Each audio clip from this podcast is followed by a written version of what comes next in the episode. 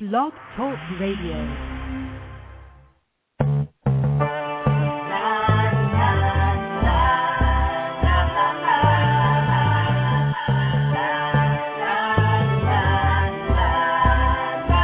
Come on, a measure of the truth, truth, measure of the truth, truth, to the youth. Come on, engage school to turn it up, yeah, yeah. It's a measure of the truth, truth,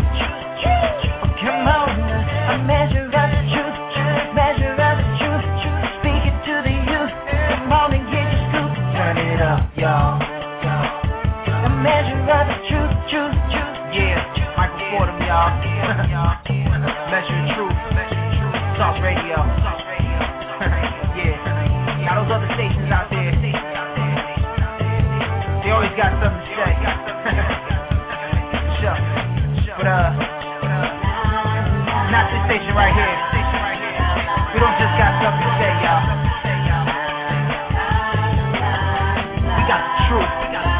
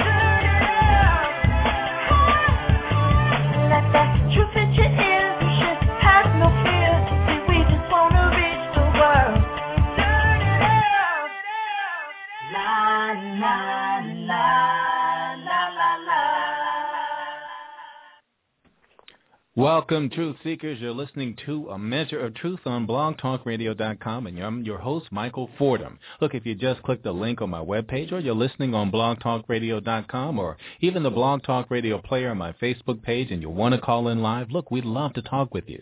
So give us a call. The number is 347-326-9470. Or if you like, you could Twitter me your questions and comments at twitter.com slash a measure of truth. Also, if you haven't yet, why don't you look me up on Facebook? I'm the Michael Fordham with a photo of me in studio, and you can always email me your questions and comments at a measure of truth at gmail.com. Look, we got a great show for you today. Tonight on A Measure of Truth, we speak with Coach Keith Stevens, coach of the Washington, D.C.'s Team Takeover Championship AAU basketball team that has college recruiters buzzing about the talent in the program after being crowned the champions of the inaugural Nike Elite Basketball League. But before we talk sports, let's feature a new segment on A Measure of Truth that provides solutions and strategies to reverse the fallout of the current mortgage crisis. This new segment is called King Street, hosted by our resident real estate expert, Christopher King. Chris, we're really excited to feature you on this segment tonight, so let's get started. And welcome to A Measure of Truth.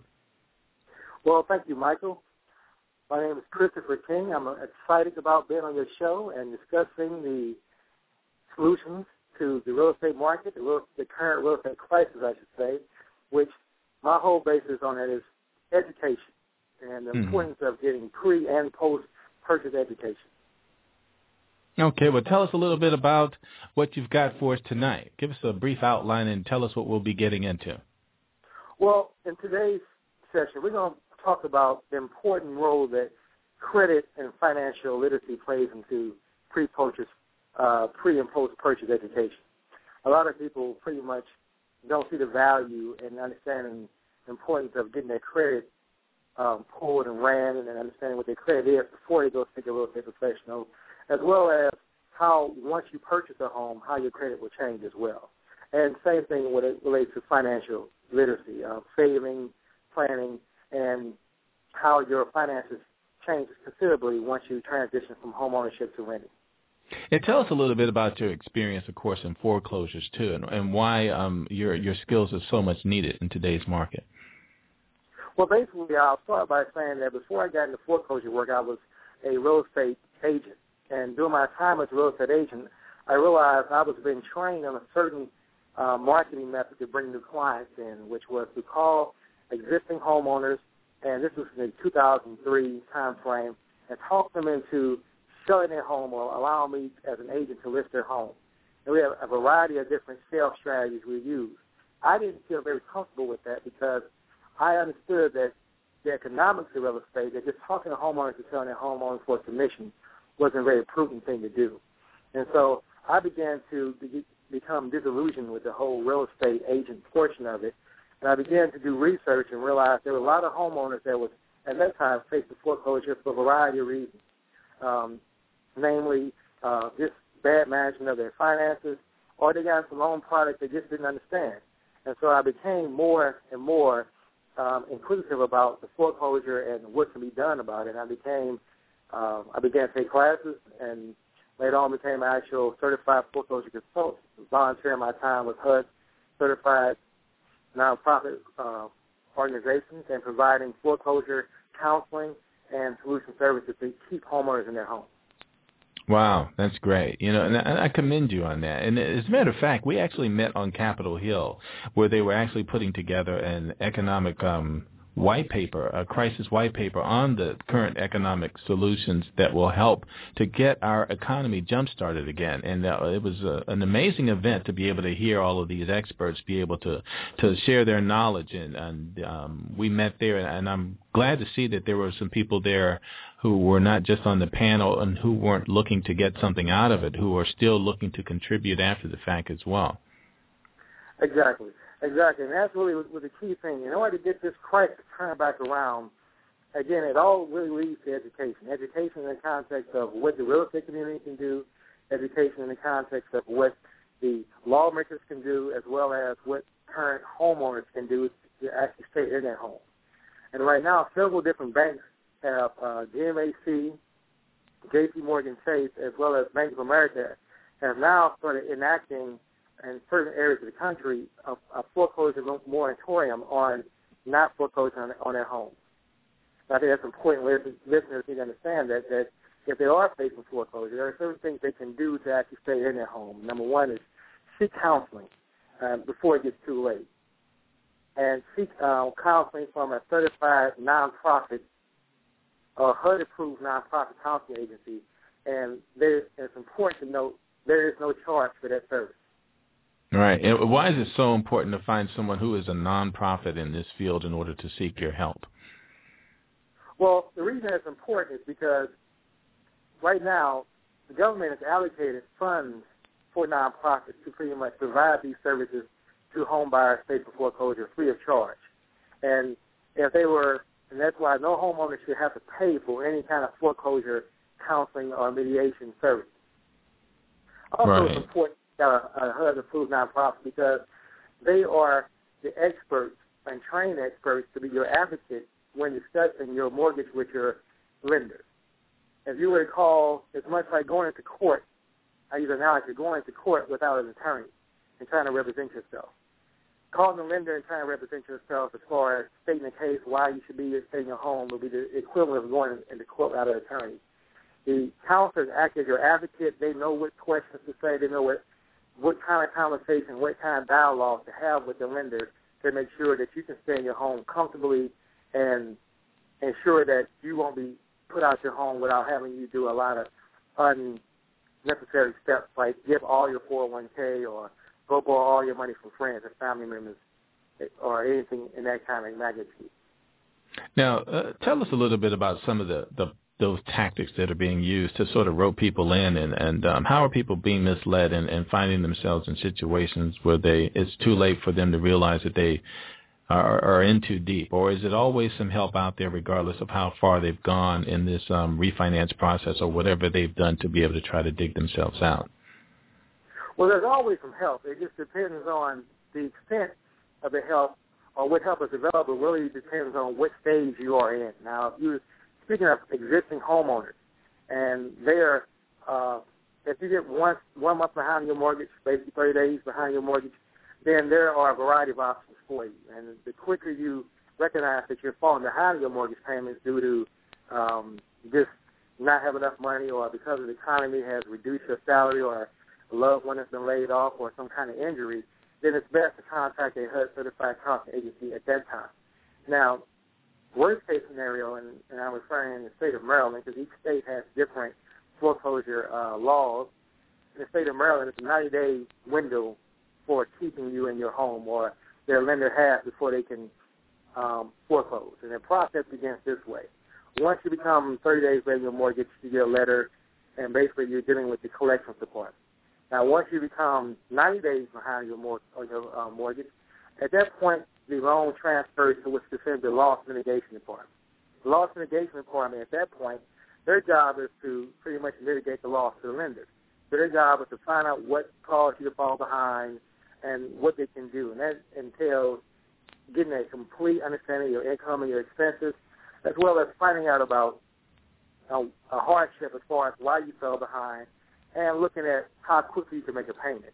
And those are the conversations I'm pretty much advising homeowners not to have with the lender directly, because that conversation can lead to you giving a lot of money up that maybe you might not have. And the HUD-approved foreclosure consultant will be a better person to actually have the conversation and dialogue with the lender.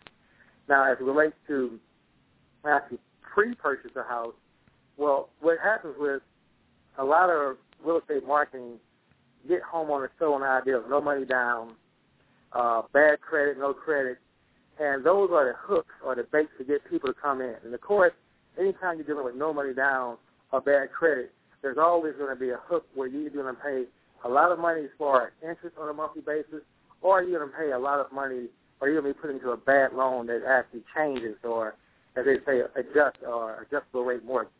And those Yeah. are things that get people in trouble. And here's another technique, if I can just add this in there as well. When the when the um, the market itself hinges on the real estate agent, and so I, I believe that, and I- and I actually know of this occurring that real estate agents out there found people who were shopping, and um, in my opinion, their job was not to help you find a house, but to help you to stop looking. And the easiest way to get you to stop looking is to show you something bigger than you thought you could afford, and that becomes your dream house. And next thing you know, you're in closing. That's correct. That is correct. There was a lot of um, real estate professionals who I would say were pretty much, for lack of a better word, hustlers as opposed to really being real estate professionals. Their job was really, they were primarily focused on their commission. Yeah, absolutely. And as you know, with real estate, as a commission-based real estate, their incentive is to sell your house that as large as possible so that the agent and the lender can get a larger commission. Right, right. And that's, that's really why I stress the importance of becoming educated before you actually even begin to go out here and dialogue with these real estate professionals. Now, tell us a little bit more. Give us an example of um, someone that you've helped, and um, give us an example of their situation and some of the um, key elements that had to be in place to help them to be able to get themselves back on track. Well, basically, I'll, I'll talk about that a client that I helped from a pre-purchase standpoint, and that is this was a that an elderly couple who was actually purchasing their first home, and in their entire lives, and they're an elderly couple in the ages, the age range of about 60 to 70. And one of the issues they had to overcome was credit. And right now, the average credit score, or the industry standard credit score to qualify for a mortgage is 620. Now, this couple, when I met them, had a credit score of 440. Mm. So basically, it took a lot of work in order to get their credit to improve. Now, see, a lot of people, and there's also a lot of fraud around credit repair, and I really don't like that term, credit repair, because what it is really saying is that you can repair something that's bad. And basically, credit and finances are predicated on a person's habits. And so in order to really effectively begin to get a person to, and I call it credit management, manage their credit, is through education, is through um, a process of restoring credit, is a process of dis, um, disputing negative information, as well as a process of becoming educated on how to properly manage your credit. And so using that couple, I was able to work with them through workshops, through education, and calling and paying off negotiators, and I mean, I'm sorry, calling and paying off uh, creditors to get their credit score up to a 620. And I can, um, I'm happy to say that we were able to get them in a position they were able to buy their first home, as well as qualify for the $8,000 tax credit. and that to me was a really um, a, a big success story because this is what it, this was the couple's first home in their lives. Wow, and, and you make a really good point because even with all the programs that are out there to help people to get out of their situations, the first thing is you have to qualify for them, and um, yeah, the credit score is the primary factor that will, you know, allow you to be able to um, start your recovery. Exactly, exactly, and not to jump back and forth between pre and post. And when I say post, I'm referring to people who are existing homeowners. Uh, a case in point, and one of the uh, clients that I had in the past was a homeowner who was actually uh, facing foreclosure, and she was two months behind her mortgage, and she was a single mom. She had two kids, and she really had no uh, answer, no idea of how she was going to pretty much deal with the fact of losing her home.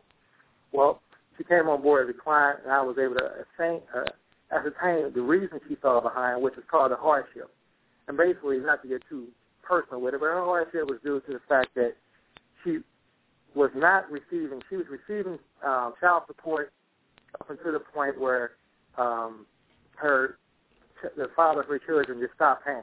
And that loss of child support really caused her to have a loss in income, which eventually led to her becoming behind on mortgage and led to foreclosure. While I was able to take her case, demonstrate her capabilities of being able to afford the property if the interest rate was reduced. And through my negotiation and working closely with the client, we were able to get the bank to drop her interest rate from a 6% interest rate down to a 2% interest rate for five years to make the um, mortgage affordable for her at her current income level without the child support. Wow, that's great. That's great. And we, we've just got a caller that called in. We're going to go ahead and check with them and, and find out who this is. Welcome, caller. You're listening to A Measure of Truth. This is King Street edition. Yeah, hi, this is Ryan Paquin uh, with First Home Mortgage. How are you? Great, great. How are you? Good. Good. And um, um, Chris, I guess you had him call in, and um, you want to go ahead and introduce him? Yes, I'd like to introduce him. This is um, my first guest. His name is Ryan Paquin of First Home Mortgage, and he is a mortgage lender that I work with as we do pre-purchase and post-purchase home buying education classes. And I wanted to bring uh, Ryan in to talk about some of the key things such as what today's interest rates are and just his experience as far as working with home buyers as it relates to education. So Ryan, would you uh, mind tell us a little about yourself? Sure. Yeah, I've been uh, with First Home Mortgage for about four and a half years. I'm a direct lender. I've been in the business a little over eight years, and I am a originator and branch manager of a Bowie location. Uh, First Home Mortgage is a direct lender, and we lend about $200 million a month in uh, in loans. So we uh, do quite a bit of business, and our specialty for me in Bowie is the CDA program, which is the Maryland uh, Community Development Administration's More House for Less program, uh, along with some of the other grant programs that are available out there in Maryland and D.C. Um, you know, currently, right now, if you buy a house through the state of Maryland through CDA, they help with your down payment. They give you a five thousand dollar settlement and expense loan program uh, for or five thousand at a zero percent interest rate. So you don't have to make any payments on that loan. It's a uh, it's uh, it's good for the life of your loan, and you only have to pay it back when you sell your house or refinance your house. So it helps with your required down payment on an FHA loan. And along with that, uh, home buyers education is required. And I think that's part of the reason why Chris wanted me to call in tonight is to discuss how important the home buyers education is. Uh, it is mandatory when going through any of these grant programs. Wow, okay, that's Ryan, awesome. Ryan, uh, what would you say from a, a percentage of clients that you, you deal with on a daily basis that you would say um, come into your office they're quote unquote mortgage ready. And I say mortgage ready, would you define it for our audience as well? I'd say probably a quarter. 25% of the people that walk in my office are actually ready to buy a house. Um, and that might be that might be uh, a little high. it's probably closer to 15%. Um, just the fact that a lot of people that might have the credit and the assets and the income and everything to qualify for a, a house, that doesn't necessarily mean they're educated in the home buying process and the home home keeping process, right? Because uh, as Chris usually stresses, the most important thing isn't getting in the house; it's being able to keep your house. and uh, be able to maintain your lifestyle. So that's that's part of the education that Chris and I like to uh, teach is is you know it's not necessarily about keeping up with the Joneses and having this house and getting this house. It's about being able to keep it, have a long-term investment, try to build wealth through real estate. Now, with that being said, what would you say is um, your experience in working with clients? How do they respond when you suggest that education is important and should be required in order to receive the uh, grant and the uh, I'm sorry, the down payment and closing cost assistance that the state offers? Well, you know, just like anything else that's required, at first you hear grumbling and hemming, and hawing about having to take a class on education. But by the end of it, or by the time they're back in my office taking application, I usually ask, yeah, what do you think of the class? And they all like it. Not not one of them is like, oh, that was a waste of my time. Um, every single person I've ever talked to walks out of there has learned something, and some of them go for a second and third time, um, just as a refresher. So it's definitely invaluable, and it certainly helps the lenders as well because a buyer that is educated uh, about the process from start to finish and about how to maintain a budget and about how to stay in your house um, and how to save money is definitely a better borrower long term for servicers of loans and, and lenders. That's a less likelihood of a foreclosure. And now, from just- your, oh, right, please, please, guys. I, I mean, you've got the listeners now. They're eager to know exactly where they can find these classes and how they can attend. And does it cost anything? Well, yes, the um, there is a investment I call it of fifty dollars that the classes cost, and it's a eight hour class, and the cl- and they can register for the class by going to the website uh, my www dot rrs which is Realty Resolution Services help dot com. And are they all over? Or where are they actually located? Where you guys actually teach these classes or seminars? Well, we predominantly teach the classes and seminars in Prince George's County, and the area in Prince George's County is either Landover, Bowie, or um, Upper Marlboro, Maryland. So we basically teach right now in three locations. Okay. And do you guys have a website as well that um, can help some other people in the area that may not be as close? Because you, you do service the D.C., Maryland, and Virginia area, or is it just Maryland? I, I personally uh, service Maryland, D.C., and Virginia. Yes. Okay, great. And so I do have a website that people can go to. It's very simple. It's gofirst.home.com, www.gofirst.home.com, and you would just search for me, Ryan Paquin, or you can go, um, you can add the uh, forward slash Ryan underscore Paquin to the website, and that'll find me directly. And there's actually an online application if you want to get your credit report pulled as well. You can do that. Okay, great, great. And um, go ahead and, and spell out your last name as well, Ryan. P A Q U I N. Paquin. Okay, great. Also, Michael, let me state this too. Any, if any of your um, listeners have questions concerning the uh, classes or just um, education or just where to get started, you can also email me at um, I'll say my I'll say it first and I'll spell it as Doctor Save My Home at gmail dot com, and I spell Doctor D R then S A V E M Y H O M E at gmail dot com. All right, very good. And, and we're going to post that on the show too. We'll, we'll put that in the comment section. And um, so you, you guys, you teach these courses, you help people, and you walk through the process with them. Um, they become educated, and that sort of helps everybody out in the process. And just go ahead and tell us a little more. Well, Well, you know, a lot of people that I'm sorry, Chris. A lot of people that go to these go to these classes are not ready to buy homes even when they finish the class. So part of what we do is credit counseling and how to uh, operate a budget, how to how to set up a budget for yourself so that you can figure out how to save money, maybe pay down some debt or collections that you might have to get yourself mortgage ready, whether it's six months down the road, a year or two down down the road. But eventually, you will be ready if you follow the plan that's set forth by Chris. Oh, great, great. And we just got another caller in. You're listening to A Measure of Truth. This is the King Street edition. Welcome to the show. Who do we have calling? Uh, my name is Rich Rudy. Oh, hi, Rich. How are you? Very good. Good, good. And Chris, tell us a little bit about why you had Rich call in. Well, Rich is a like um, a builder that I'm working with with Foster Real Estate Communities, and basically I came across Rich through a another lender who referred me to him, and him and I have we've known each other a very short period of time, but we've established a very good rapport and relationship with each other. And one thing that impressed me, and I'll say this about Rich now let him begin to explain or uh, introduce himself a little more, is the fact that I would call him a builder with a heart. And he was the first builder I've ever worked with. And I've worked with several different builders, and most builders, and rightly so, are really profit profit centered, profit focused, and you need to be if you're going to be in business.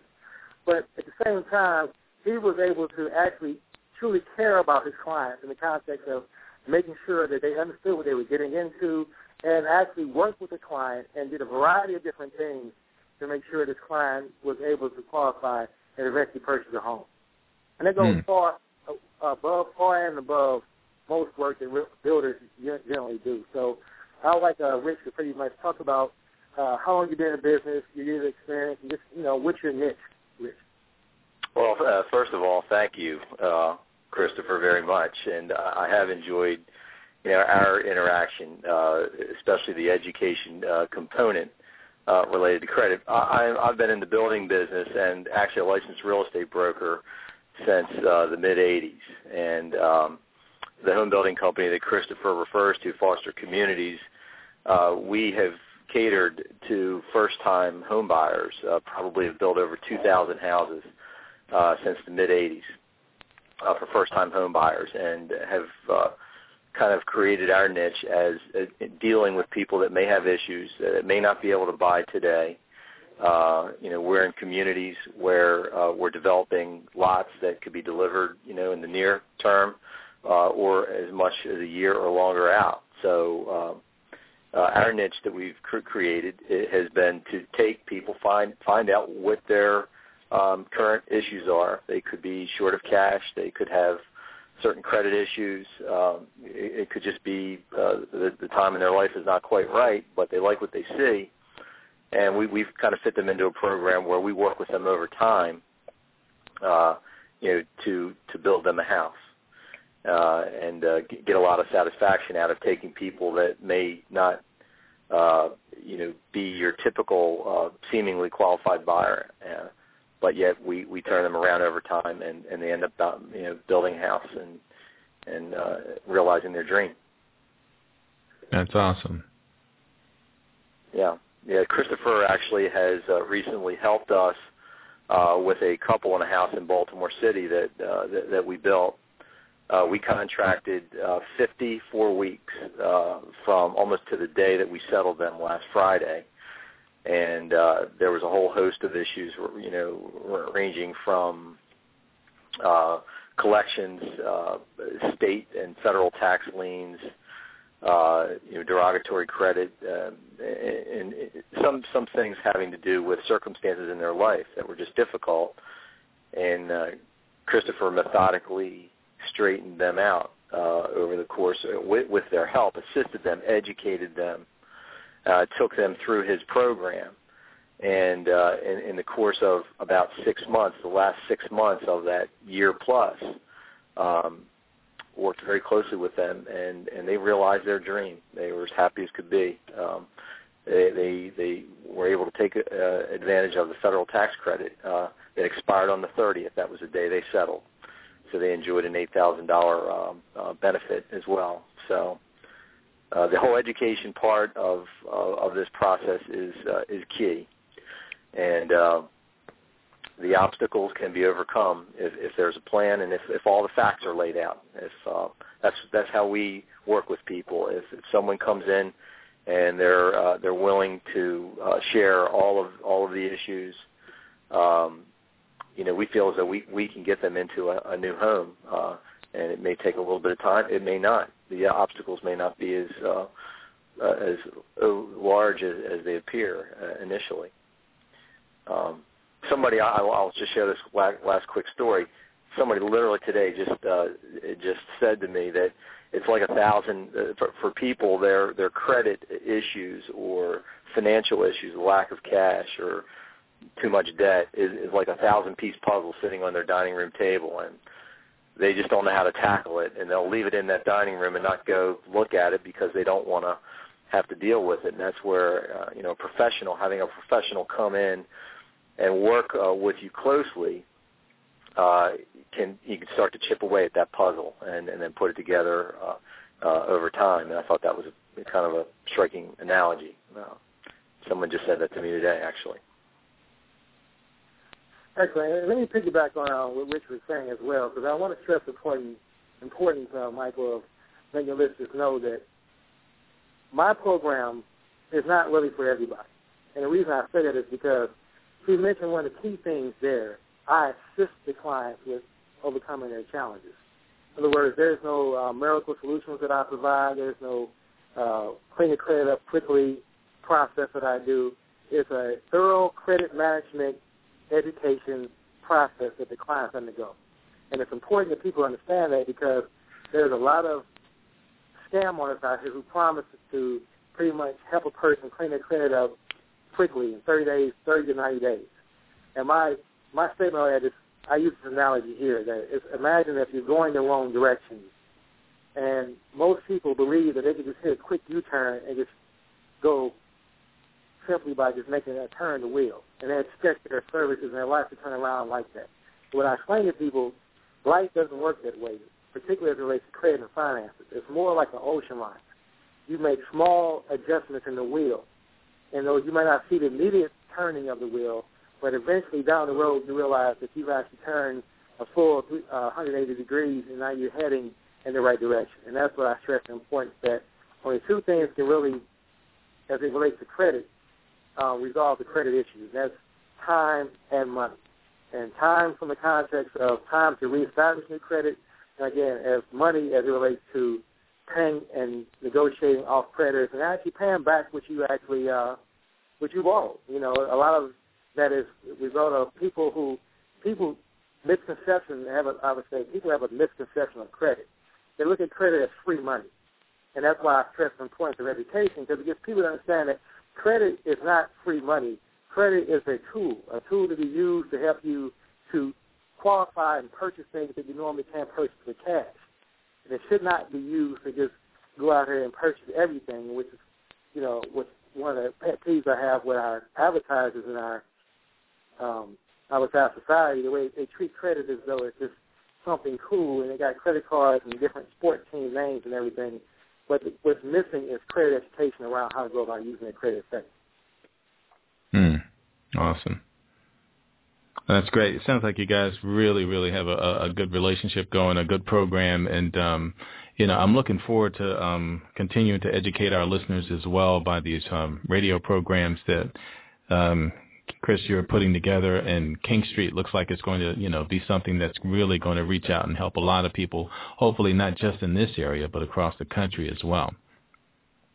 Yes, and and thank you for that. And that's really what our intent is. I'm actually putting together a team of who I feel are professional people, as well as um, honest and have integrity. And that to me is really what's important because there are a lot of real estate professionals out there. There's a variety of different lenders. There's a variety of different um, builders.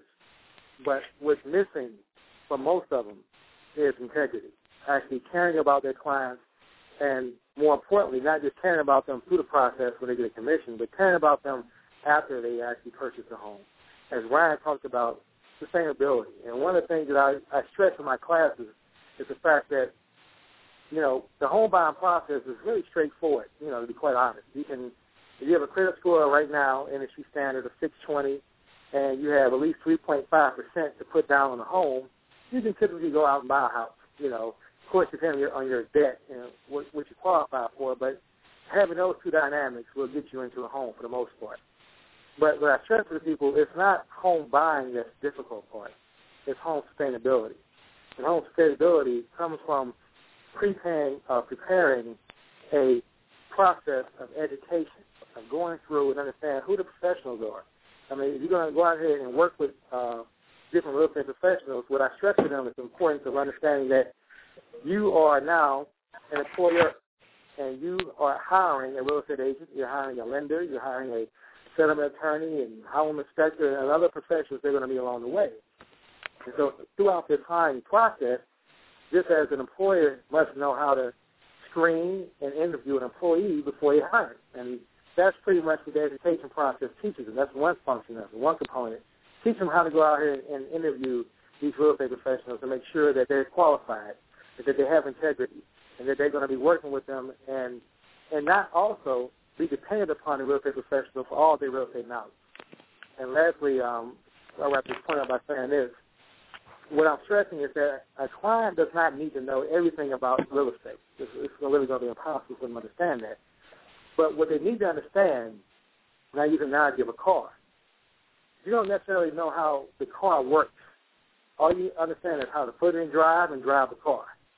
Now, if it breaks down, you go to a mechanic and have them repaired. It's the same logic it applies to real estate. You don't have to understand every component what a renter does, what a builder does, what a real estate agent does, attorney, and so on and so forth. But you do need to understand key things about what they do as it relates to your plan. And getting into a home that's comfortable and affordable to you should be what your key and primary goal is. Yeah, and another thing too that needs to be undone is just because of the fear of this crisis itself has taken new home buyers and, and put them in hibernation. A lot of people fear the process because they've only witnessed, you know, one result of how things are done unsuccessfully instead of how this can actually become, you know, the best investment you can possibly ever um, purchase in your life. Exactly. That exactly. this is rich. That, that is a criti- That is a critical point. Now that there is a laundry list of reasons why, uh, especially a first-time home buyer, uh, can take advantage of a marketplace. You know, um, which I'm sure some of these had been previously discussed. Lowest uh, interest rates uh, that we've seen in, in decades, and uh, uh, prices that have uh, normalized, and buying at at, at, the bottom of the market, the opportunity, you know, to build wealth and, and enjoy uh, a different quality of life. There are so many reasons that uh, that people can benefit from owning a home, and um, it, there's a lot of negative uh, uh, information out there that might lead someone to believe otherwise, and uh, uh, that uh, anybody who has an interest. Uh, uh, can can explore. It doesn't cost anything to to explore, uh, uh, but it's a better situation than standing on the sidelines and not taking advantage of of uh, a tremendous opportunity right now that everyone should explore. Uh, who, who uh, doesn't, uh, who's not in a home ownership uh, position, whether it's a it's a move up or or even a first time home buyer. No, that's great. Well, I want to thank you, um, Rich, for adding that as well. And um, we're, we're just getting close to the end of the show, and I want to make sure, Chris, you've covered everything. So, did you have something else for us as well? Well, what I wanted to do was um, briefly have Ryan talk about some of today's current interest rates so that people can understand when we talk about um, some of the benefits of home buying right now, they can really understand that. So, Ryan, would you mind discussing that? And I don't believe Ryan is still with us. We've lost one call, so um, I don't know if he's going to call back in, but um, I, he's been missing for about two, three minutes now. Okay. Well, how about yourself, Rich? Uh, do you have any input on interest rates? Uh, absolutely. You know, you have interest rates uh, now. Uh, most uh, most financing um, that we see people taking advantage of now are, are in the FHA uh, marketplace um, interest rates in the four percent range, uh, plus or minus. By by buying that rate down, you can actually get into into the upper threes. Um, for a first-time home buyer in certain situations where you know that it, it might be a temporary um, situation and you'd move up in the years to come, maybe a, a starter townhouse or something like that, you you can actually get uh, a five-year fixed FHA uh, that then adjust afterwards uh, that, that start in the say two and three quarter, two two and seven eighths uh, range. Um, so interest rates are are um, we, we've never seen them. Um, I think sustained uh, th- this low. It's an ideal time, and and there are also programs available uh, to assist, um, which I'm sure Ryan spoke about earlier through CDA. Um, uh, for instance, we are a builder participant uh, with CDA. We're a CDA approved builder, and there's a special $5,000 um, uh, uh, uh, builder participant contribution that we can make on behalf of a purchaser that I'm pretty certain they can't they can't get if it's in a, a resale purchasing an existing home.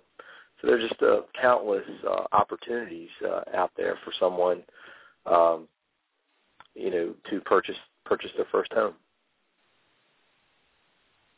And let me add this last point before we wrap up, Michael, is that what I want to really stress is the importance of the incentives and the interest rate and the timing of the market. All those things are great, but really um, the first step that um, interested home buyers should make is just to get educated and to get educated about their credit, their finances, and just have a concrete plan as far as how they want to go about um, buying a home. Oh, that's awesome. Well, Chris, look, I want to thank you for um, bringing this idea and this concept to me. And um, again, we're going to look forward to um, building upon this dialogue and continuing to bring people on to help folks and to keep them abreast of what's going on in today's current market. Well, thank you for having me, Michael. I look forward to that and forward to working with you and and begin to change the mindset that it's a bad market, but really begin to get people educated and realize that this is about one of the best times to buy real estate that I've seen in the last 25 years. Awesome. All right. Well, thank you very much again, Chris, and also as well, Rich. Thank you for calling in and your insight as well. And um, we look forward to hearing from you, Chris, again um, in the near future. Thank, thank you very much. Hi, I'm Michael Fordham, host of A Measure of Truth on blogtalkradio.com. I want to take a quick minute to talk to you about Young Lives DC 34. Young Lives is a unique, cutting-edge, nonprofit Christian organization designed to empower and equip pregnant and parenting teen moms to become productive citizens in the community. A program that partners teens and mature Christian women to provide teen girls in crisis with timely encouragement, guidance, and ongoing support. Through the power of presence, kids and teens' lives are dramatically impacted when caring adults come alongside them, sharing God's love. Because someone believes in them, they begin to see that their lives have great worth, meaning, and purpose. This is just the first step in a lifelong journey. The choices they make today based on God's love for them will impact their future decisions, the careers they choose, the marriages they form, and the families they raise. And all of this can be traced back to the time when a young life leader reached out and entered their world. For more information or to get involved, check out their webpage at www.younglives.younglife.org. Or if you're in the DC metropolitan area, call 202-399-7017.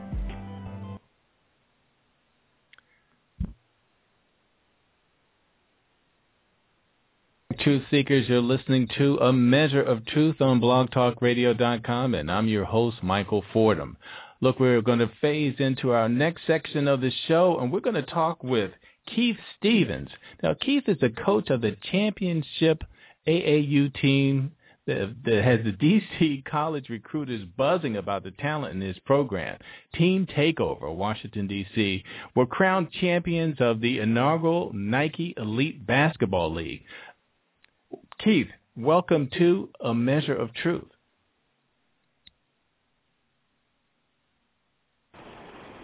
Oh, Keith, welcome to A Measure of Truth.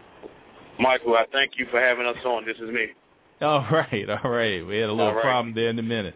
But um, yeah, we also have Mikhail Stevens on, and we're going to bring him on in a minute. But tell us about your success of this basketball team, and just tell us about your program and why it's been getting so much attention. I mean, I think it's just a group of young kids that you know that want to earn an opportunity to go to college and you know and earn that you you know using basketball for a vehicle to get higher education and you know and just be productive in life. Man, and it's awesome, man, because the, the kids you're working with are 17 and under, and and those are some of the hardest kids to reach, and to be able to to pull their talent out of them and help them to get their lives on track is just amazing, man. It is. It is. I mean, but the, the first and foremost, the kids got to want it. You know, they got to want to be successful in life, and I think we've we've been fortunate to have a a group of kids that's bought into, you know, what success is all about. You know, and that's I think that's half the battle. It, uh, well, walk us through um, how, how this season began, and um, you know how, how you got your your guys ready to to be the champions that they are. I mean, I think a lot of it is based on hard work. We, we really, really dedicate ourselves to getting, you know, conditioning our bodies and, you know, team camaraderie and just realizing that no one, no one individual, you know, can win a basketball game. It's going to take a team effort, and and those guys were very good at, you know, in believing in that. And I think they they really showed by winning the EYBL league, you know, which is one of the toughest leagues to win. Right, right. And and I read somewhere too that none of your players have shot over 20 points in the game. That everything is pretty much the team. It's not about anybody in particular. Exactly, exactly. And I think that's what you know what you're gonna you got to be able to be willing to work with when you go into the work world. Just how to work with the team, and, you know, and things of that nature. And those kids really, really sacrifice. You know, coming from high schools where they were the man, and you know, and the, the program was built around them to come as a, a collective group of all stars and being able to play together and check the egos at the door to be successful.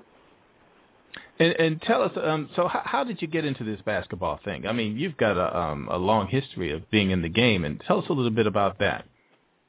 I started actually. I was playing high school basketball and coaching at the same time when I was 17 years old. Um, coaching a young lady that used to play for the Mystic and the LA Sparks, Nikki Teasley, and, and from there I ended up coaching you know, going and coaching high school basketball for some odd, probably about seven or eight years, coaching guys like DerMarr Johnson that played with the Atlanta Hawks and Rodney White that played with the Detroit Pistons and um, Ty Lawson plays with the Denver Nuggets. So I had an opportunity to coach a lot of really, really good players, and um, you know, became, you know, just became a passion of mine. You know, just knowing that I can impact lives and help kids to be successful using basketball as a vehicle, as opposed to letting the game, the game of basketball use them. Yeah, and you know what? Um, but there, there's got to be something else that you're doing different because um, not only uh, are, are these guys successful, some of them going into the NBA, but um, they they just got their heads together. Tell us a little bit about your philosophy that helps these kids to to mature through this process and to go out and do the right thing. I think the biggest thing, man, in life is holding people, holding these kids accountable. You know, mm. uh, not allowing them to to believe that they're bigger than bigger than life itself you know, kind of checking the egos at the door, like I said, with a team effort, but more so from a life perspective, just understanding that, you know, success success is hard work. You know, and, and only reason any any road to success, there's going to be, you know, bumps in the road and things like that, but you got to stay focused in order to be successful, and know that, you know, there's going to be ups and downs, but you got to remain focused. I think that's that's that's the biggest thing. And um, we, we've actually got um, Mikhail Stevens on the line too. Mikhail, Mikhail Stevens. Hopkins. Oh, I'm sorry, Hopkins. Welcome to A Measure of Truth. How you doing? Good, good, good. And, and we were just talking about um, Coach Stevens' philosophy, and um, how, how did you respond to that when you first came on the team? Uh, it was tough because uh, coming from a program uh, like I played for, like I wasn't the best guy on my team, and I, as I worked during the summer, I got a lot better. So I, I became cocky, but I, uh, Coach Stevens didn't allow that to be on this te- uh, allow that to be in this program. So he corrected everybody, told them their roles for the uh, for the team, and uh, everybody accepted that and just came together and played hard. And tell us a little bit how how he corrected it. How did he um, make an impact on you to make you change your ways? He basically said if you don't do what he tell them to do, then we're not playing. And everybody want to play. Nobody just want to be there on the team sitting on the bench. Everybody want to get a chance to go out there and show what they can do. So if you didn't abide by what he said, you wasn't going to get a chance to do that. And did he ever not do what he said he would if you did not um, abide by the rules? No, never that. He never let a player run his team. This is always his organization, and everybody knew that. Right. And, and could you see in him that he was making you guys the winners that you would eventually become? Yeah, because each game, he never let a player uh, just be out there on the court doing what they wanted to do. He always pushed them, made them play as hard as they could. And if you didn't do that, then you weren't going to play. Uh, I believe he's one of the best coaches I ever had. And I, I feel as though he give me play the hardest I can each game. There's never a game when I'm out there just uh, just lollygagging. He always make me play hard, and if I don't do that, then I'm not going to play. Man, that's that's just a testament. You know, Keith Stevens. You know, he says you're one of the best coaches, but I, I'm going to, you know, venture to guess you're probably one of the best role models out there for young men. I would sure hope so. I mean, I have a 20-year-old son also that came up through the program, and I'm quite sure that, you know, he would say it was it was hard on him, and actually, his first tryout for the team, I actually cut him. Wow. so, you know that, and I think there was a life a life lesson just to show him that you know, no one is going to give you anything for free in this world. You have to go out and earn it, whether it's your dad, your uncle, whoever it may be. You know, you know, it's something that you have to go out and work hard for and earn. Wow, man, you cut your son down. I tell you, you know, if you get cut, you can always go home and pout, and you know, family will understand. But he he can't pout around the house if you cut him. Oh no, he's coming home. Can. I mean, no, it was rough, you know, because I'm a, you know, at the time it was just me and him. I'm a single parent, Uh-huh. and you know, just coming home every day, and my mom and my sisters calling me, you know, complaining about him being cut was that wasn't the easiest thing to deal with, you know. You know, my girlfriend on my back and everything, so it was a little difficult. Wow, wow, wow! But you you had to stay strong, huh? Oh yeah, I think it paid off. You end up getting a full scholarship to attend Bowie State University to play basketball. So I think it. I think you got the message. Wow. And, and, and tell us a little bit about some of your other um, prodigies that came out of your program that are um, out there in college as well as the NBA. Oh man, we've we've had a lot of success in the last four years. We've had over probably 45 to 50 kids are going to play Division One basketball on full scholarships. You know, guys like Jeffrey Allen that plays at Virginia Tech University, um, Ty Lawson who's who's now playing with the Denver Nuggets, um, uh, Erick Green who's at Virginia Tech University, Victor Oladipo's at um, Indiana, Jerian Grant's at um, Notre Dame. So we, we've had a great base. We've got Ben Hazel who's at Princeton University. So you know, the, the best, the biggest testament to the program is we try to get solid kids that want to be successful. Like I said, you know, and they realize that without academics, none of that is going to be possible.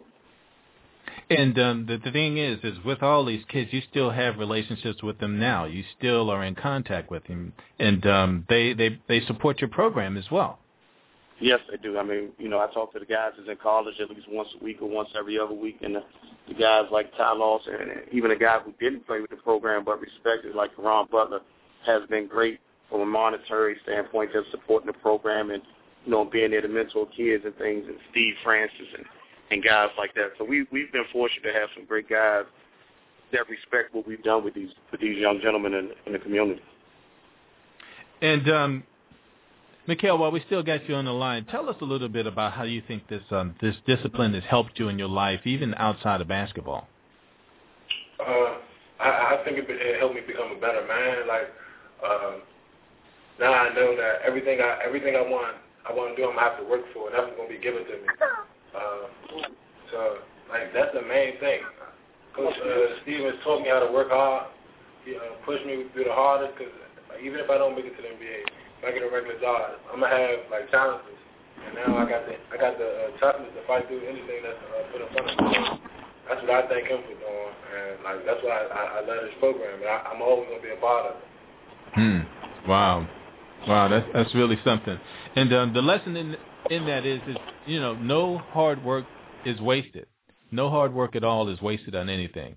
And um, you know we got a little bit of noise on um, your phone, Keith, and um, I think we've fixed it a little bit, but we may have to address it. We got a little bit of noise in the background. Let me Can- see. I probably well. Can you hear me now? Yeah, I can I can hear you, but I still hear that that noise in the background. But we're going to take a, just a quick break and see if we can't fix that, and we'll be right back after this. Okay.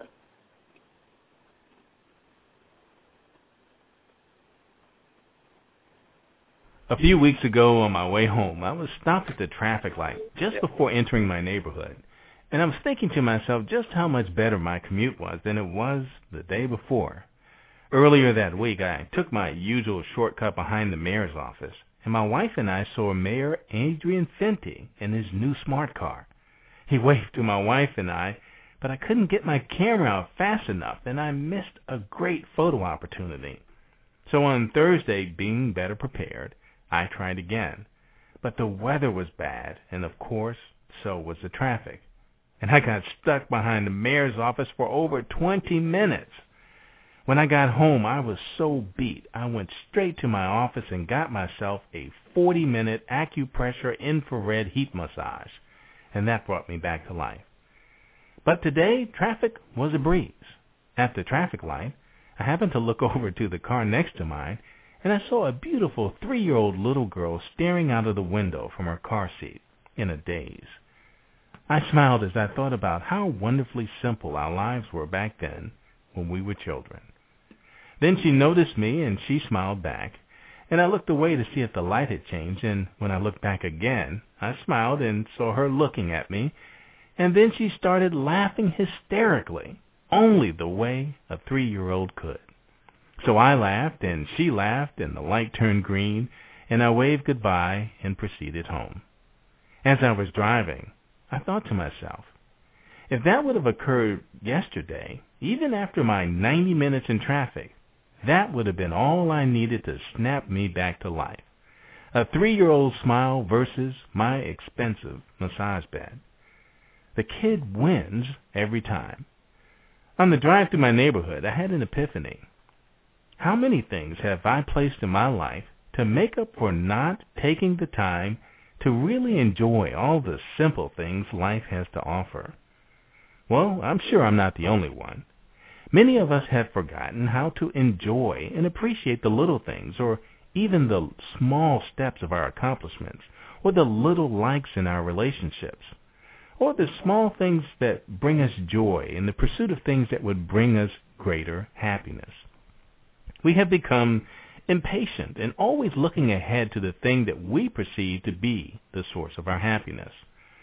Webster defines joy as the emotion evoked by well-being, success, or good fortune, or by the prospect of possessing what one desires. Look, be careful in life that you do not lose your joy. Research shows that if you do, loss of good health is not far behind. Take time out to enjoy the little things in life. Rejoice in reliving life's joys through sharing them often with others. And take a moment to relax in your moment of peace through your joy instead of the empty pursuit of pleasure. If you ever lose sight of life's joy, take every step in your power to reclaim it as soon as possible. Your first step to reclaim true joy in life is just to look to God. He's always willing to show us his glory to all who are willing to seek. Just take a moment and look around you, and you will see his joy everywhere. But if you still need a starting point, look in the eyes of a child. The younger, the better. There you will find true joy, or, in other words, joy and a measure of truth. Welcome back, Truth Seekers. You're listening to A Measure of Truth on blogtalkradio.com. I'm your host, Michael Fordham, and we're on live talking with Coach Keith Stevens. Now, Keith, tell us a little bit about the Nike um, League and about the program. Uh, are you there, Keith? Oh, wow, we just lost him. and um, Mikhail, can you tell us a little bit about the league and the program? Um, you talking about the EYBL league? Yeah. Later this summer? Absolutely. Oh, this was a new league they started uh, this year. I, I feel as though it was be- it's better. It was one of the best tourna- uh, leagues I played in because uh, it's going instead of going to a lot of other tournaments, they uh, they scheduled three main ones. Uh, the first one we went to uh, Hampton, Virginia, and that was the Boo Williams tournament. Uh, we played five games there. Then we went to Houston, Texas. We played five more games, and then we went to Los Angeles. And then out of those, they picked the 32 best teams. I mean, 32 teams with the best record, and brought them all to uh, Augusta, Georgia, for the uh, Peach Jam tournament. So that was the like the, the March Madness. They tried to do it like March Madness. So out of those things, we went undefeated this year. I mean, in Peach Jam, we went eight and zero. We won the league championship, and that's how, like the program. It's always been a good team. They changed the name uh, two years ago from Triple Threat to Team Takeover. And that Oh, was, I uh, see. Coach Keith's decision. We used to be a Reebok team, and they changed it to Nike. Oh, okay. And, and Keith, you back now? Yes, I'm here. Yeah, we were just talking a little bit about the league in itself and um, just about how, you know, this was put together. And um, basically what it does is it brings together a lot of talent, and it's an under 17 league. But tell us a little bit more about it. It's actually a 42 team league um, of Nike sponsored teams, um, and basically the, the the format the format is four is four divisions. The five the five top teams in each division makes the playoffs. Um, then the league has the opportunity to pick any four other teams that they choose to pick to get you a 24 team playoff. And then you just go to you go to Augusta, Georgia, and you basically start off with five teams in a pool, uh, with the top two teams advancing, and then from there it's single elimination. Uh, it's pretty competitive. Uh, you're talking about kids having an opportunity to play in front of, you know, coach guys like Roy Williams, Mike Krzyzewski, uh, John Thompson III. Wow. You know, Bill Self, some quality coaches, mm-hmm. and just having an opportunity to audition for scholarships. And, you know, I think it was good because, you know, AAU basketball gets a bad name because of a few bad apples and a bunch, but what it brought, it, it brought stability and respectability, you know, to summer, summer travel team basketball. Yeah, that's awesome. That's really awesome. It sounds like a great program, and um, I wish I knew a lot more about it. I plan on, you know, paying a lot more attention to it um, down the road. And um, yeah. tell us also a little bit about um, some of your relationships with the coaches of these um, college teams as well. Um, I think I have some good relationships. Um, you know, one thing I think a lot of guys in this business respect is that I'm gonna be a straight shooter. You know, and you know, I just want what's best for my kids. It's not about anything you know, undermining a program or trying to get paid off of a kid. It's about putting the kids in the best situation. You know, and at the end of the day, I'm just there to advise the kids. You know, as we go through the Mikhail process, he he can tell you a little better. Like I tell him, I would never tell you where to go, but I will give you as much information as possible. This is part of growing up as a young man, learning how to make a decision. So you take the information that myself and your high school coaches give you, and it's up to you to figure out what's the best move for you for the next four years of college as you as you, you prepare yourself for you know a lifelong. And Mikhail, tell us a little bit about how important and um, having that type of um, mentorship and advice um, at your disposal is. Uh, really, I look at Coach uh, Stevens as a father. He is always there when I need to talk to him. Uh, even if it's not about basketball, I can call him and talk to him about issues with my mother or my coach at school. So I appreciate him being in my life. Like I met him when I was uh, 15, and he's been there for me every every every day since then. So I appreciate him. He has been a role model to me. He showed me how it is to care about like for other people because he really does do care uh, a lot about us. Like even if he don't have something, he'll give it to us just to let us know that like he's there for us. So I appreciate him and everything he has done for me. And, and we can see the impact that um, he's had on um, his his players as well as um, on young men because you know, your reward is their success. And it's not just success of the team, it's success of the the program itself and the values that you've instilled in these young men. Yeah, I think it's, it's definitely rewarding. I mean, I know like there's many a days I look forward to watching these guys play basketball on TV and going to watch, you know, guys that still in high school like Mikhail still go watch their games. And there's days like I remember sitting in front of the TV and watching one of our former players uh, Maurice Creek, who's at, the, at Indiana University, and he was having a great freshman year, and he ended up breaking his kneecap on national TV during the middle of the game, and it was like mm. one of the most heartfelt moments for wow. me, just seeing that kid playing on the floor suffering, knowing, you know, what the severity was of that injury, you know, and it just really, really hurt. You know, you just, you just, you get so emotionally attached to these kids because they're actually great kids, and you know, they, they respect what you do for them you know, and they know it's not something that you have to do; it's something that you choose to do. You know, and it's it's it's it's good. I mean, it's just a real respectable feeling towards them. Right, right. And, and I can tell that you you know you're doing this for the love of the game and for the love of these kids and um your reward is such that um you know it's not only that these kids will always look up to you but um i'm sure god will bless you with more talent in the future and um for the things that you've done for these kids as well. I mean you just can't beat it in today's world. And um uh, you know i just really have to give you kudos for um the the well job that you've done in being able to um make an impact on these young men. Thank you. I appreciate it Yeah, you know, I yeah. think I think a lot of the kids appreciate it, and that's and that's more important. I mean, you know, it's not it's like I tell my guys, like the coaches that I have, I have a great staff, and and we don't we don't make any money from doing it, but I think everybody has a common goal, which is helping kids become successful, you know, and doing whatever we can in the community to, you know, to help people become successful and just, you know, have an opportunity. You know, and that's what it's really about. You know, giving a kid an opportunity, you know, being able to travel around and play basketball. For some of these kids, they've never left the area, but to be able to get on a plane for the first time, or you know, be away from mom and dad for a week for the first time, you know, just know what it's like to be out there on your own.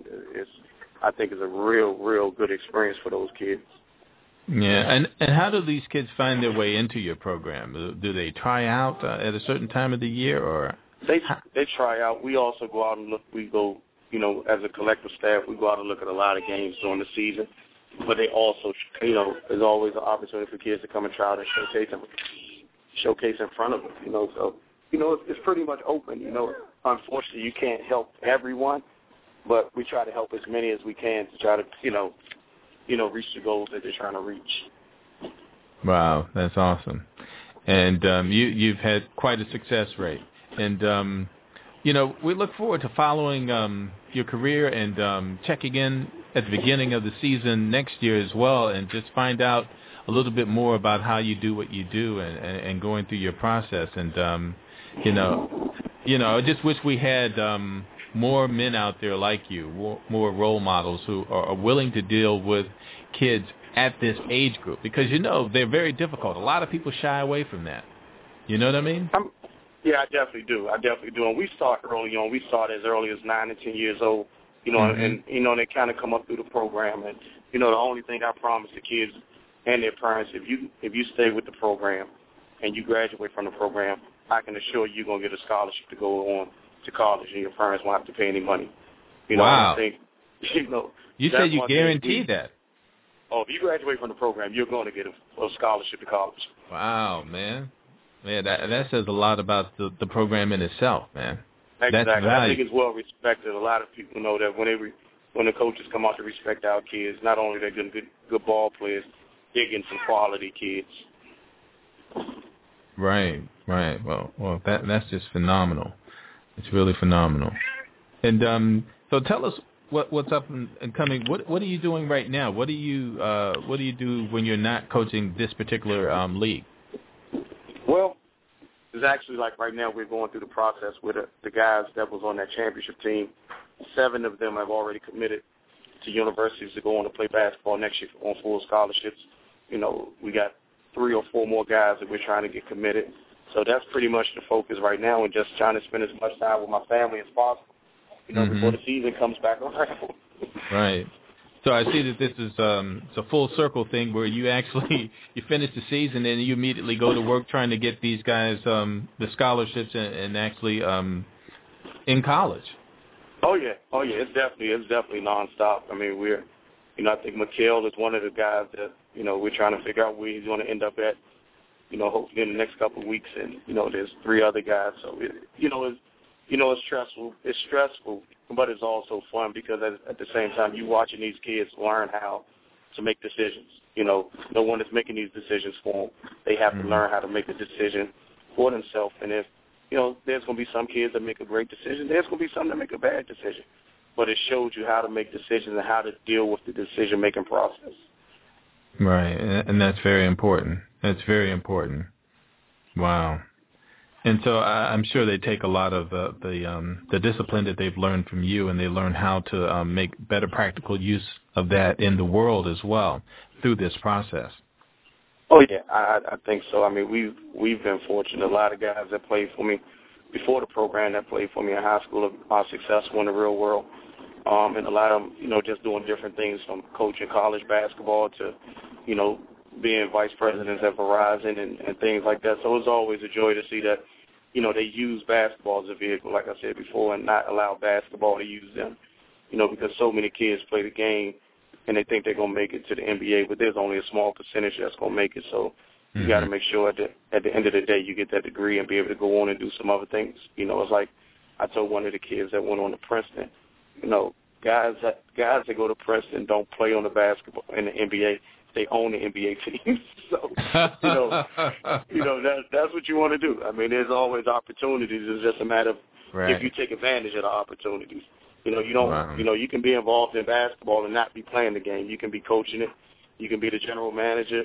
You know, you can be the marketing director. You can do a lot of things and still be involved with the sport.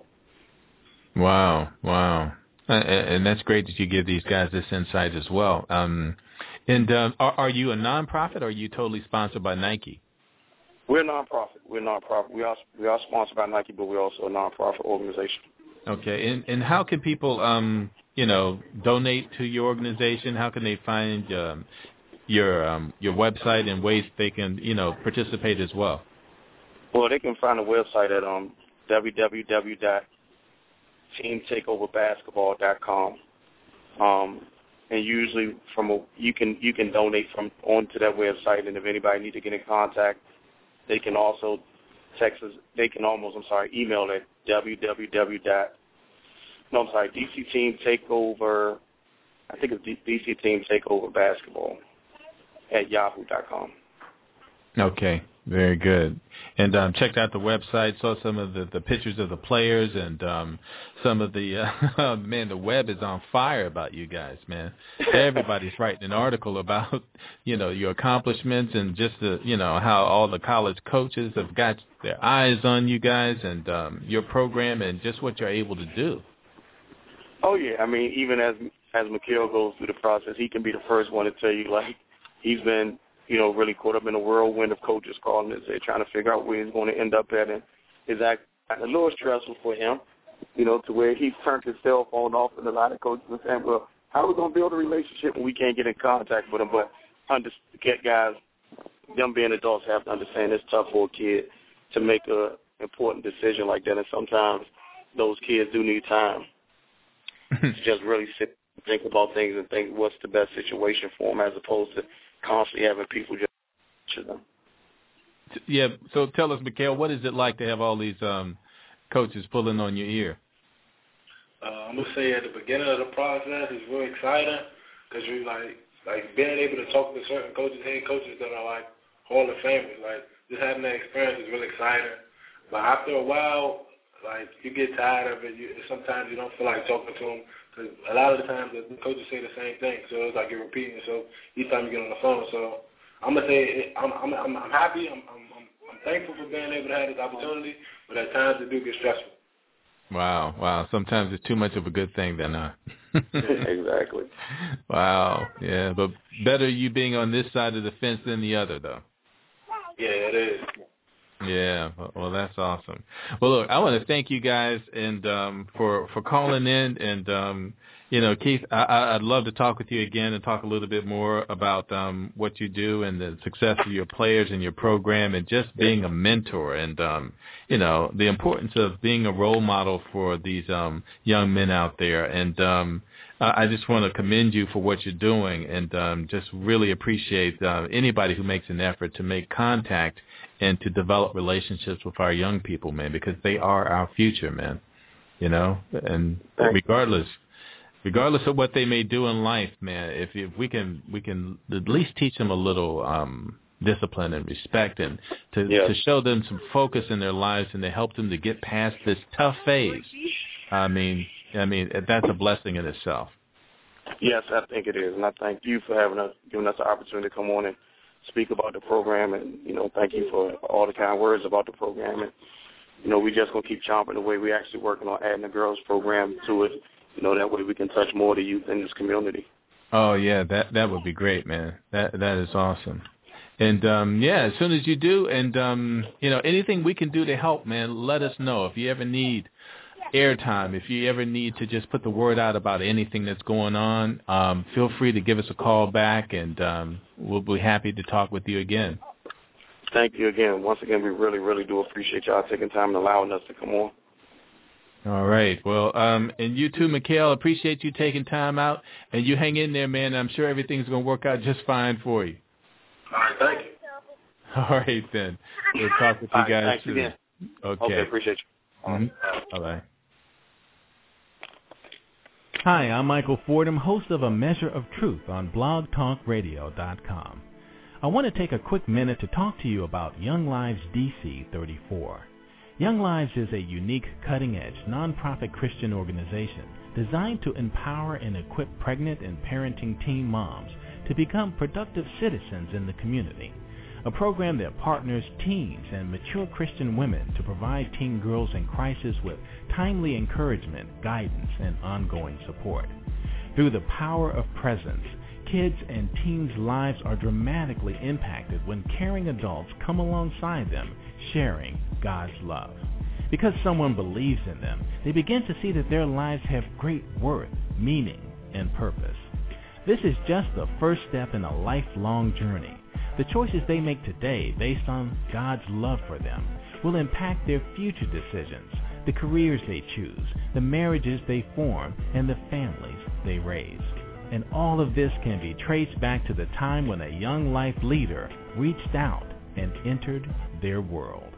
For more information or to get involved, check out their webpage at www.younglives.younglife.org. Or if you're in the DC metropolitan area, call 202-399-7017.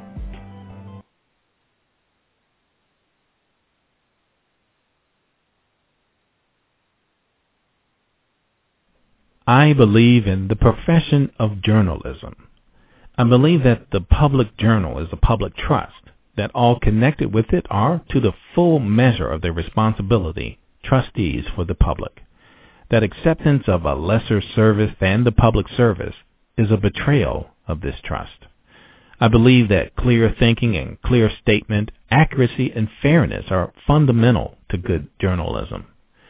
I believe that a journalist should write only what he holds in his heart to be true. I believe that suppression of the news for any consideration other than the welfare of society is indefensible. I believe that no one should write as a journalist what he would not say as a gentleman. That bribery by one's own pocketbook is as much to be avoided as bribery by the pocketbook of another. That individual responsibility may not be escaped by pleading another's instruction or another's dividends. I believe that advertising, news, and editorial columns should alike serve the best interest of its readers, that a single standard of helpful truth and cleanliness should prevail for all, that the supreme test of good journalism is the measure of its public service. I believe that the journalism which succeeds best and best deserves success fears God and honors man, is stoutly independent, unmoved by pride of opinion or greed of power, constructive, tolerant, but never careless, self-controlled, patient, always respectful of its readers, but always unafraid, is quickly indignant at injustice, is unswayed by the appeal of privilege or the clamor of the mob, seeks to give every man a chance and for as far as the law and honest wage and recognition of human brotherhood can make it so, an equal chance. Is profoundly patriotic while sincerely promoting international goodwill and cementing world comradeship. Is a journalism of humanity and for today's world. That was the Journalist Creed the Journalist Creed is a code of ethics written around 1906 by the first dean of the Missouri School of Journalism, Walter Williams.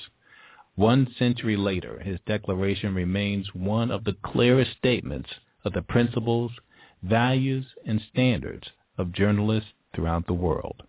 The plaque bearing the creed is located on the main stairwell to the second floor of Neff Hall. It seems that the truth has somehow lost its appeal. In today's society, what really can we say is the truth? Most of what we hear from news sources, whether they're TV, radio, newspapers, magazines, and the internet, have been crafted with only one goal in mind.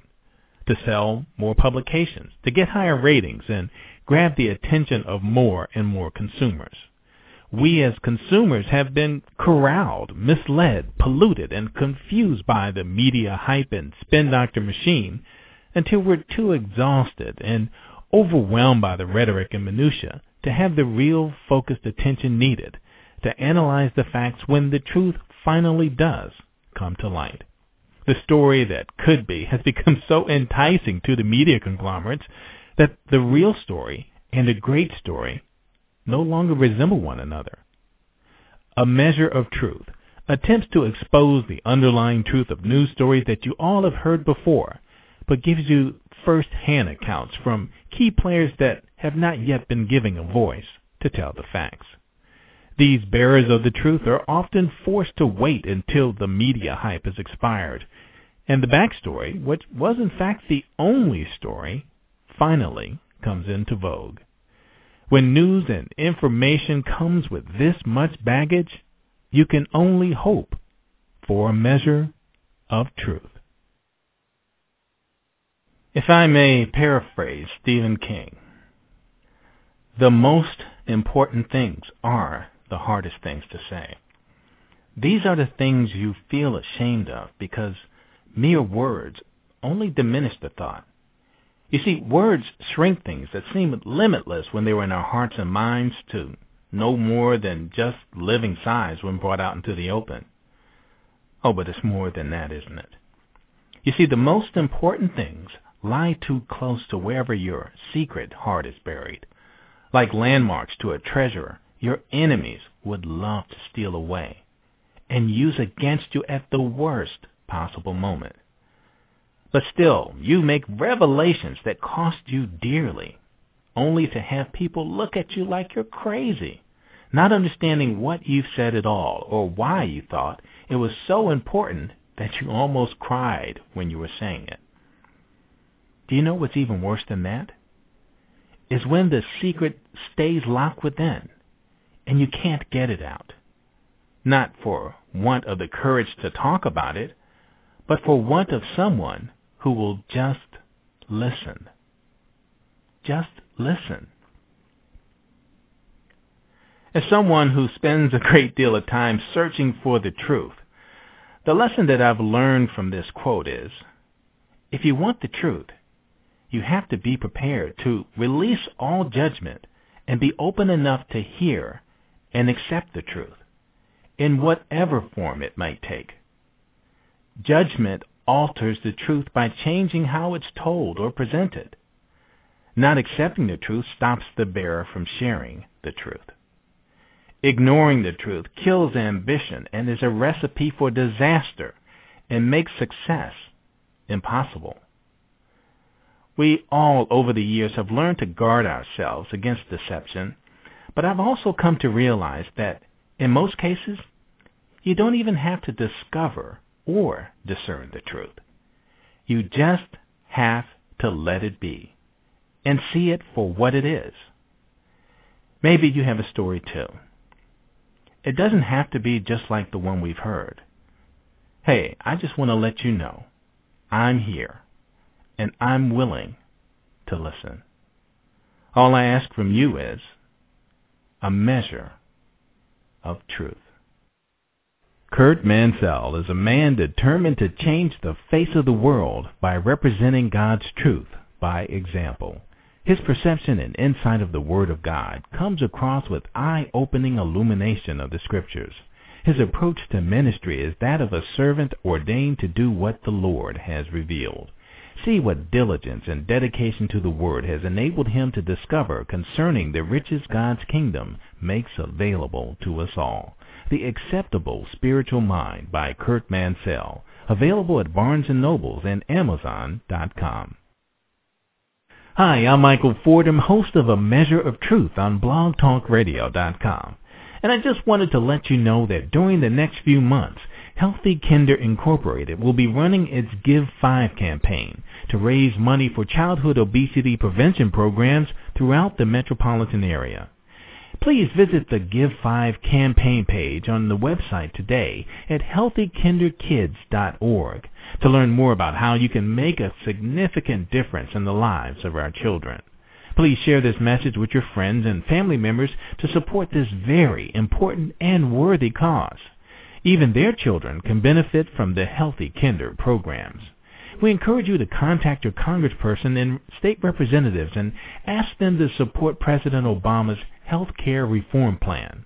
Prevention is key to the survival of our future generation. And thank you for taking time out of your busy day for a measure of truth. You're all I ever wanted, ever needed. It took me some time to realize it was food you was feeding, and it's good for my soul. I receive it. It breaks my heart to see you on the cross, dying, bleeding. Every word out your mouth, I receive it. When you crack the sky, can't imagine how I feel when I see it. It's your spirit that replenishing. I need it. It's because of you. I could do all things and achieve it. Your grace and your mercy keeps me. If it wasn't for you, where would I be? I'd be probably on my last leg. I'd be probably sleeping in my grave. But now I got life in abundance. And that's because Christ gave me a chance. Now there ain't no way that I'm gonna lose. I win in the end, no, because of you. Is you, is you. All I ever want is you, is you, is you. All I ever need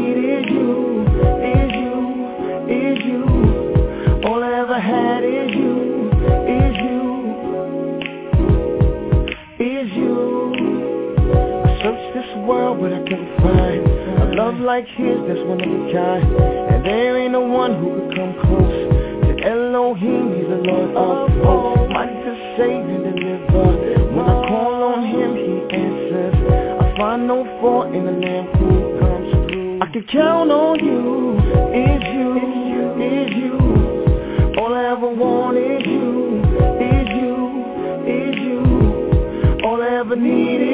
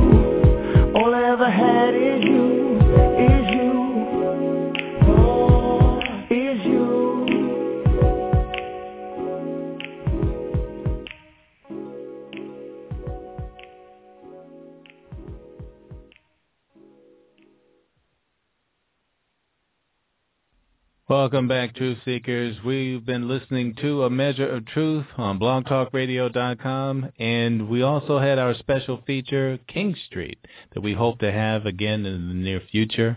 I'm Michael Fordham, and before we go, here's a little something to take with you. Ask God for wisdom daily, but know that your lesson can come from anybody or any situation, good or bad, friend or foe. Watch your thoughts. They become words. And watch your words. They become actions. And watch your actions. They become habits. And watch your habits. They become your character. And watch your character. It becomes your destiny. Until we meet again, take care of what becomes of you.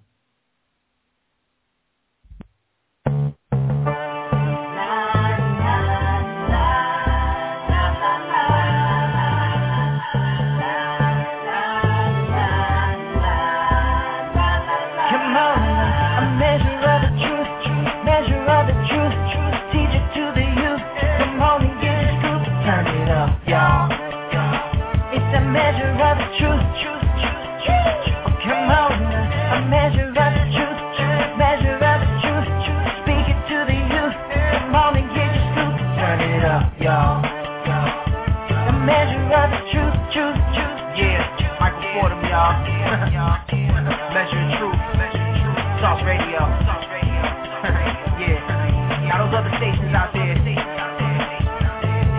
always got something to say. sure. But uh, not this station right here. We don't just got something to say, y'all. We got the truth.